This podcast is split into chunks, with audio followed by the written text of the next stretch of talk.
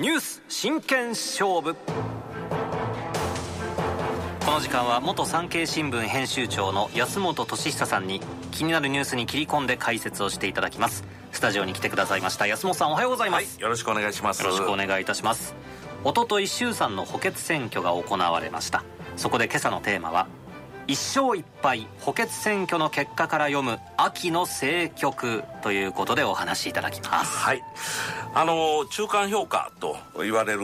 補欠選挙が結果が出たわけですね、はい。えー、一勝一敗なので、えー、数字だけ見ればまあ与野党引き分け痛み分けかと思うんですが、新聞テレビの論調は、まあ、岸田政権にとって厳しい結果、年内の衆議院解散総選挙はない方向へという論調なんですね。えー、私もまあ岸田さん、これではちょっと解散できなさそうですね、という話を昨日の放送でしました。はい、えー、ですから、それが本当にそうかっていうのを考えてみたいんですね。というのは、昨日岸田さんの所信表明演説があったんですが、えー意外と表情明るかったんですよ。そうですよね。はい。なんか自信たっぷりな感じで。はいはい、ですからね、あのー、論、マスコミの論調がちょっと違うんではないかなということを、今日はあ考えてみたいんですね。はい。えー、まず補欠選挙というものについて考えてみましょう。えー、今の公職選挙法ではですね、衆議院と参議院の欠員が一定数出た場合に補欠選挙を行うんですが、これちょこちょこやってたんでは非効率なので、年2回に集約して行うんですね、はい、それは4月と10月の第4日曜日と決まっていまして、えー、この10月22日に衆議院長崎4区と、えー、参議院徳島高知選挙区で選挙が行われたわけですね。はい、で、どちらも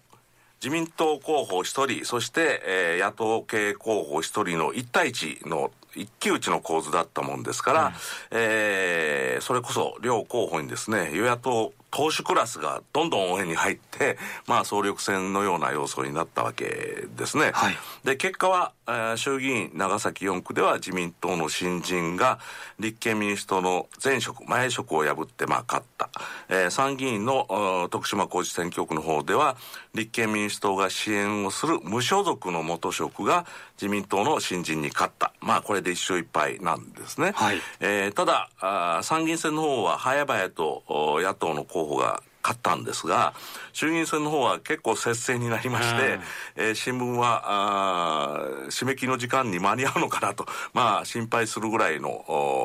えー、争いでしたので、印象としては自民党はかろうじて勝ったなと。いうことなんですね。はい、ですから、判定勝ちをするだすんだとすれば野党が判定勝ちだろうと。えー、自民岸田政権としては、えー、これでは怖くて衆議院解散総選挙には踏み切れないだろうな。だから年内選挙はないなと。まあこういう見方になってるわけですね。えー、えー、確かにと考えてみたいと思います。補欠選挙の結果っていうのは、あ解散総選挙の大きな判断材料にはなるんですね。えー、いい例を一つ挙げると2年前だと思います。えー、令和3年4月に補欠選挙が行われたんですが、自民党は参議院の長野選挙区と広島選挙区で野党候補に負けた。えー、衆議院の北海道2区は、えー、自民党の現職が、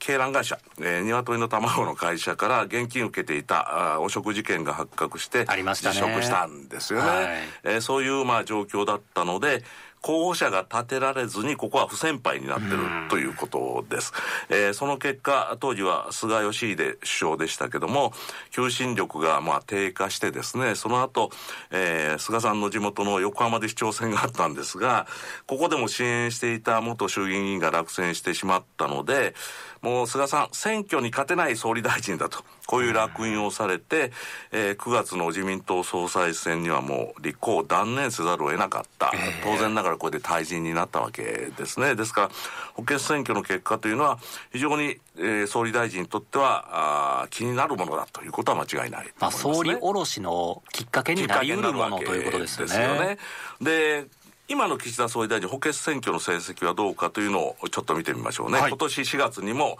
えー、補欠選挙がありました。えー、衆参で5つの補欠選挙があったんですが、これ4勝1敗だったんですよね。はい、えー、衆議院の千葉5区と山口2区と、4区と、そして参議院大分選挙区で勝った。唯一負けたのは衆議院和歌山1区だったんですが、えー、ここで、えー、自民党候補を破ったのは大阪から勢力を広げてきてる維新だったわけですよね。はい、えー、ですからまああ岸田さんはその前の衆議院総選挙と参議院選挙でも勝ってるので、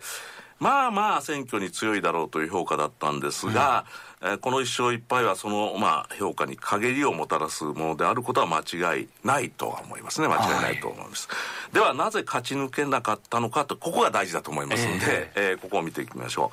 う、えー、これは出口調査の回答などを見てくるとですね、えー、こういうまあ、敗因が見られます、えー、物価対策が遅いあるいは期待できないとか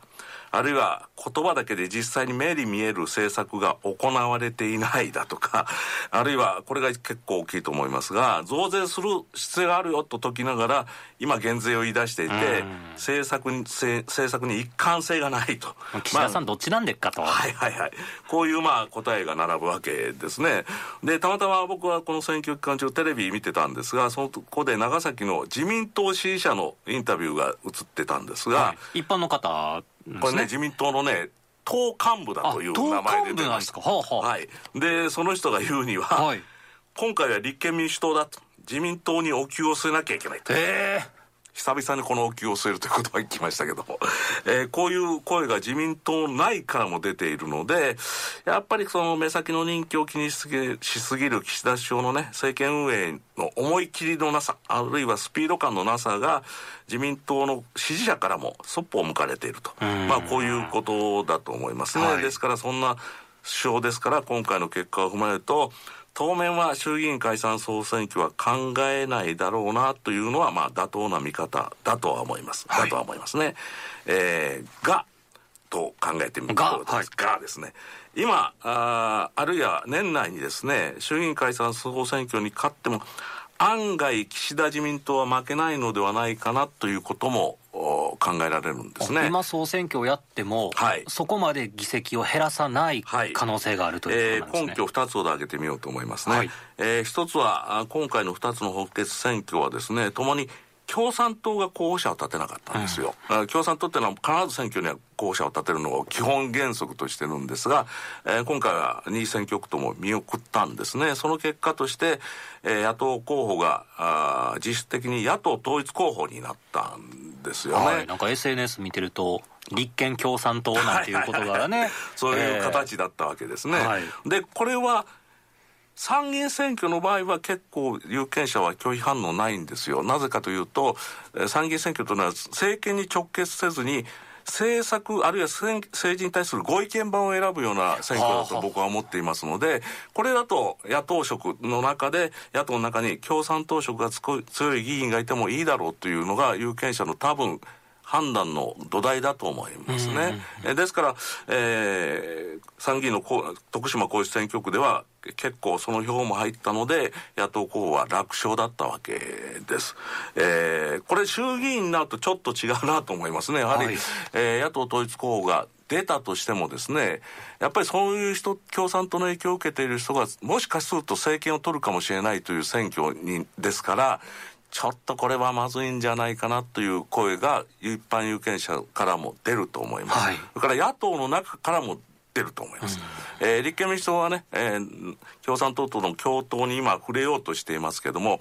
国民民主党はこれ非常に拒否反応があるんですね。えー、ですから、野党共闘から国民、えー、民主党はまず抜けると思います。そして、えー、立憲民主党、えー、国民民主党の両方の支持母体である連合も結構共産党アレルギーは強いんですよね。連合も今なんか股咲き状態みたいになってるんですね。はい、ですから、ここ股咲き状態がさらに強くなりますので。三股みたいな。はい。となると、まあ、参議院のようにはなかなかうまくはいかないと思います。はい。えーー、じゃあその観点から見てですね今回の衆議院長崎4区の結果はどうだったのかですね、はい、でこれ結構接戦になったと言われてるんですが、えー、もともとこれちょっと理由がありまして、自民党の現職がなくなったことに伴う補欠選挙だったんですね。はい、で、その現職は北村さんとおっしゃるんですが、この人は自分の後継に自分の、まあ、あ側近に近かった県会議員を指名してたんです。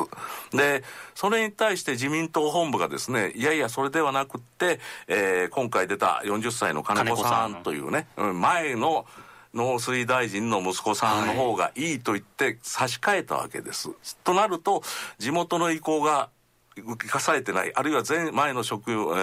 ー、自民、衆議院議員の人の意向が生かされてないわけですから、その部分の支持者がそっぽを向いた中で行われた選挙だったんです。で、同時に世襲ということになりますので、野党候補は世襲のところを非常に強くついてきてたんですね。ですから、自民党は一枚岩ではない上に、世襲という、まあ、よく選挙で、えー、ネガティブキャンペーンに使われがちな、常套句が使われて結構逆風の中の選挙で戦っていた。ということがよくよく見ると読み取れるんですね、はい、でその結果として得票数見てみようと思います、えー、勝った自民党、えー、は5万3915票でした、はい。えー、敗れた立憲民主党は4万6899票だったんですね。で立憲民主党の候補者は新人ではなくて前職だったんです。一度衆議院議員をやってた人だったんです。ね、はい、ですから知名度ではこちらの方があったにもかかわらずこの差がついたわけです。7000票近い差がついてるわけですね。これは僕は結構自民党強かったな。新人の割には得用しましたね。ということだと思います。ただ言えば。新人かつ逆風の中で。分裂の中でやったわけですから、えー、これが自民党が一枚岩だったらもっと差がついてたかもしれないな。そうですね。という気がしますね。ですからそこまで読んでいくと結構今度の選挙結果っていうのは岸田さんをまああマイナスにするんじゃなくてまあまあいけるかなと思わせたんではないかなと思います、選挙の顔として疑問符がついたのではないかという指摘もありつつ、はい、まだまだ選挙の顔としていけるんじゃないかという、ね,、ということもわかるんですね、はい、ですからそこのところがあったので実は昨日の所信表明演説結構明るくですね。最初から経済経済経済。もうあえて連呼する人すごい嫌 僕もあの総理大臣の所信表明演説って連呼は多分初めて聞いたと思います、うん、あの街頭演説はありますよ結構、えー、でも国会のあの壇上でですね、えー、連呼は結構珍しかったなと思います。読むとこ見失ったんかなって初め思ったらあえて言ってるわけですもんねもちろん。ですからね。気持ちは結構も盛り上がってたんだなと思いますね。ですから負けた選挙のすぐ後の所信表明演説ではなかったと思いますし、えー、その負けた総理大臣としての顔ではなかったなと思いますね。ですから、腹の底ではね、えー、総選挙を考えてるんではないかなと思います。で、その上で昨日の所信表明演説をもう一回見てみたいんですけども、はい、経済、経済、経済といった上に強調してたのは国民への還元だったんですね、はい、税収が上がっているのでその分を返します。おそらく、まあ、所得税減税も自民党の中ではもう支持してますのでこれをやるよということで、えーまあ、それを一つの選挙の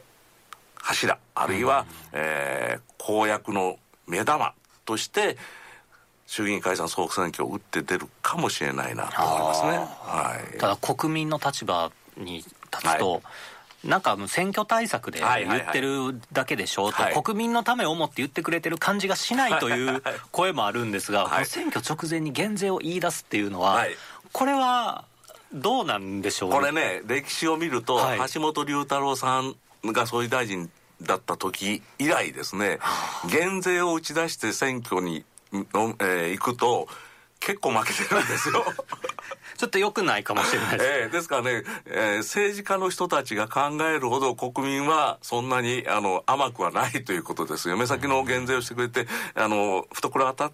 かくなりますよ、だから入れてくださいというような方式では、国民は心を動かさないのが今の日本の状況だと思います。そこのところのね、読み方をどう読むかということもあると思いますね。えー、こっち減税って言いながら、少子化対策の財源は明らかになってないし、はい、防衛増税はいつから始まるのかわからない、はい、ここのちぐはぐ感っていうのはきちんと説明してほしいところですよね。はい、それで減税を言ってるのは物価対策ですからここ1、2年ですね、収まるかもしれないもんですよね。えー、少子化と防衛対策っていうのはもう5年、10年ずっとやっていかなきゃいけないことですから、はい、そのために増税が必要だっていうのは、国民は僕はある程度理解していると思います。ですから、そこの部分を前面に出して協力をね、求める方が、国民の心動くんじゃないかなと思います。これはもう前回、前々回も話してますけどね、そこのところの国民と政治家、あるいは自民党とのどうも認識のギャップがあるような気がして、えー、そこのところを埋めずにですね、解散総選挙に行っても、なかなか思惑通りにはならないんではないかなという気がしますね。やはり安本さんがおっしゃるように、聞く力よりも今、きちんと説明する力。説明して共感を呼ぶ力ですね。これがぜひとも必要だと思います。元産経新聞編集長の安本俊久さんにお話を伺いました。安本さんありがとうございました。はい、ありがとうございました。